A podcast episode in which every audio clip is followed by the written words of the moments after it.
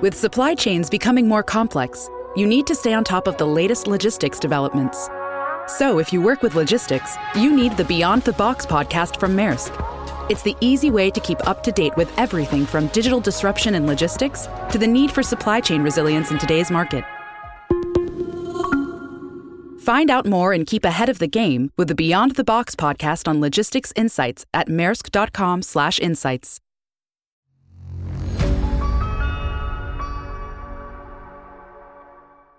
आप सुन रहे हैं audio Pitara originals class of 2023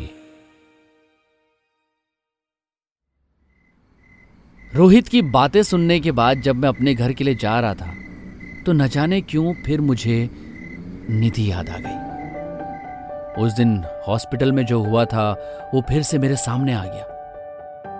मैं निधि की याद में खोता जा रहा था। मुझे आज भी याद है जब निधि स्कूल लौटी तो रिसिस में खुद ही मेरी डेस्क पर पहुँच गई थी। मैंने उसे दूर से ही आते हुए देख लिया था। मेरी धड़कनें फिर तेज हो गई थी। मुझे लगा था, आज तो बस मैं गया काम से।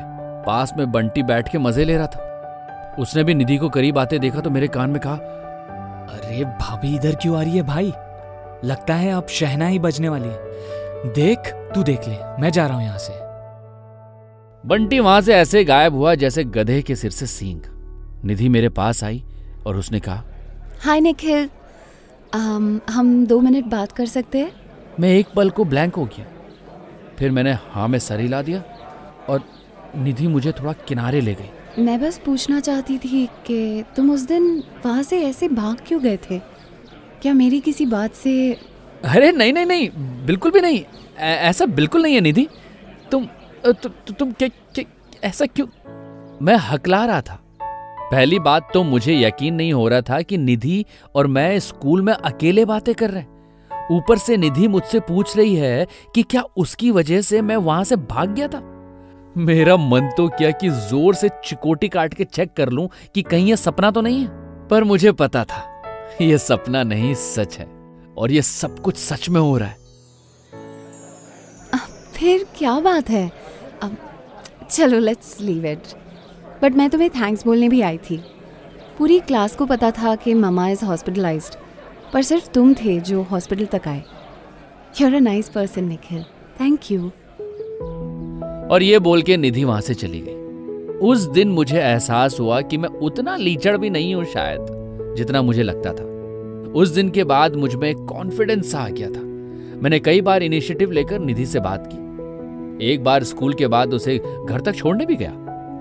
हम अच्छे दोस्त बन गए थे। मुझे भी अब यकीन हो गया था कि निधि भी कहीं ना कहीं मुझे पसंद करती है। ये बात करीब जनवरी की है, जनवरी 2020 हाँ मकर संक्रांति आने वाली थी। पूरे शहर में पतंगबाजी का शानदार माहौल होता है। हर साल इस दौरान मेरे घर की छत पर काफ़ी गहमा गहमी होती है। पर इस बार मैं पतंगबाजी से ज़्यादा किसी और बात के लिए एक्साइटेड था। इस बार मैंने अपने घर निधि को इनवाइट किया था। निधि ने पीले रंग का बड़ा ही सुंदर जरी वाला कुर्ता डाला हुआ था। उसे देख के मेरे पेट में तितलियाँ उड़ने लगी थी। उस दिन जब मैंने निधि को देखा ना तो मैंने मन ही मन खुद से कह दिया आई लव हर निधि का वो दिन बहुत बढ़िया गुजरा। वहाँ पर काफ़ी लोग थे और ऐसा माहौल उसने पहले कभी नहीं देखा था। वो जाने से पहले मेरे पास आई और उसने कहा Nikhil thank you so much for inviting me यार। मैंने कभी भी पतंग नहीं उड़ाई थी। इतने मज़े आए ना, क्या बताओ सी यू टुमारो बाय मैंने पहली बार निधि को इतना खुश देखा था। उसके बाद हम दोनों और करीब आ गए। मैंने कई बार सोचा कि उसे अपने दिल की बात कह दूँ। पर सही मौका ही नहीं मिल रहा था। कई हफ़्ते गुजर गए और फिर वो हुआ जिसने मेरे लिए क्या? पूरी दुनिया के लिए सब कुछ बदल कर रख दिया। 22 मार्च 2020 को जनता कर्फ्यू का ऐलान हुआ और उसके बाद कंप्लीट लॉकडाउन। सब बंद हो गया। स्कूल, कॉलेज, पूरा का पूरा शहर। मैं रोज रात को प्रार्थना करता कि बस एक दिन, बस एक दिन के लिए स्कूल खुल जाए और मैं अपने दिल की बात निधि को बता सकूँ। पर भगवान को कुछ और ही मंजूर था। निधि के घर में एक लैंडलाइन था और क्योंकि सारे दफ्तर और सब कुछ बंद था तो उसके घर में पूरे समय सभी होते थे। एक दिन बड़ी हिम्मत करके मैंने निधि को कॉल लगाया। कुछ ही देर बात हो पाई। फिर उसने कहा कि कोई आ गया और फ़ोन काट दिया। उसने बताया था कि उसके पापा को उसकी किसी लड़के से दोस्ती बिल्कुल गंवारा नहीं थी। एक बार फिर मैंने पूरे मन से कॉल लगाया। उठाया भी निधि नहीं था। पर एक दो मिनट बात करने के बाद ही पीछे से उसके पापा की जोरदार आवाज़ आई, जिसने उसके सारे इरादे और हौसले पस्त कर दिए। मैंने उसके पापा की आवाज़ साफ़ साफ़ सुनी थी। अगले बार किसी लड़के का फ़ोन आया तो मुझसे बुरा कोई नहीं होगा। मैं डर सा गया था कि निधि को कोई कुछ ना कहे। वैसे भी इतने समय लगातार घरों में बंद रह के सबके मन में एक अजीब सी उदासी और मनहूसियत सी आ गई थी। उस दिन मैंने आखिरी बार निधि की आवाज़ सुनी थी। पूरा एक साल गुजर गया। पहला लॉकडाउन खुलने के बाद कई बार मैंने निधि से बात करने की कोशिश की कभी फ़ोन पर तो कभी सीधे घर जाकर। पर कोई खास रिस्पांस मिला ही नहीं। मुझे लगने लगा कि निधि अब मुझे भूल चुकी है। और अब किसी तरह का कोई चांस नहीं है कि वो मुझे देख भी पाए। रोहित के घर से निकलने के बाद जब मैं ऑटो में बैठा तो काफ़ी अरसे बाद निधि के बारे में यह सब सोच रहा था। क्योंकि रोहित का पूरा केस मुझे सीधे तौर पर निधि के पास ले गया था।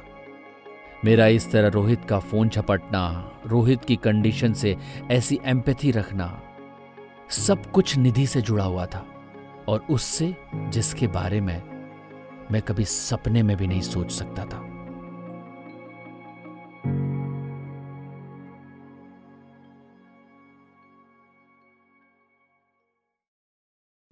ये थी ऑडियो पिटारा की पेशकश क्लास ऑफ़ 2023 जिसके लेखक हैं अभिनव राजेश।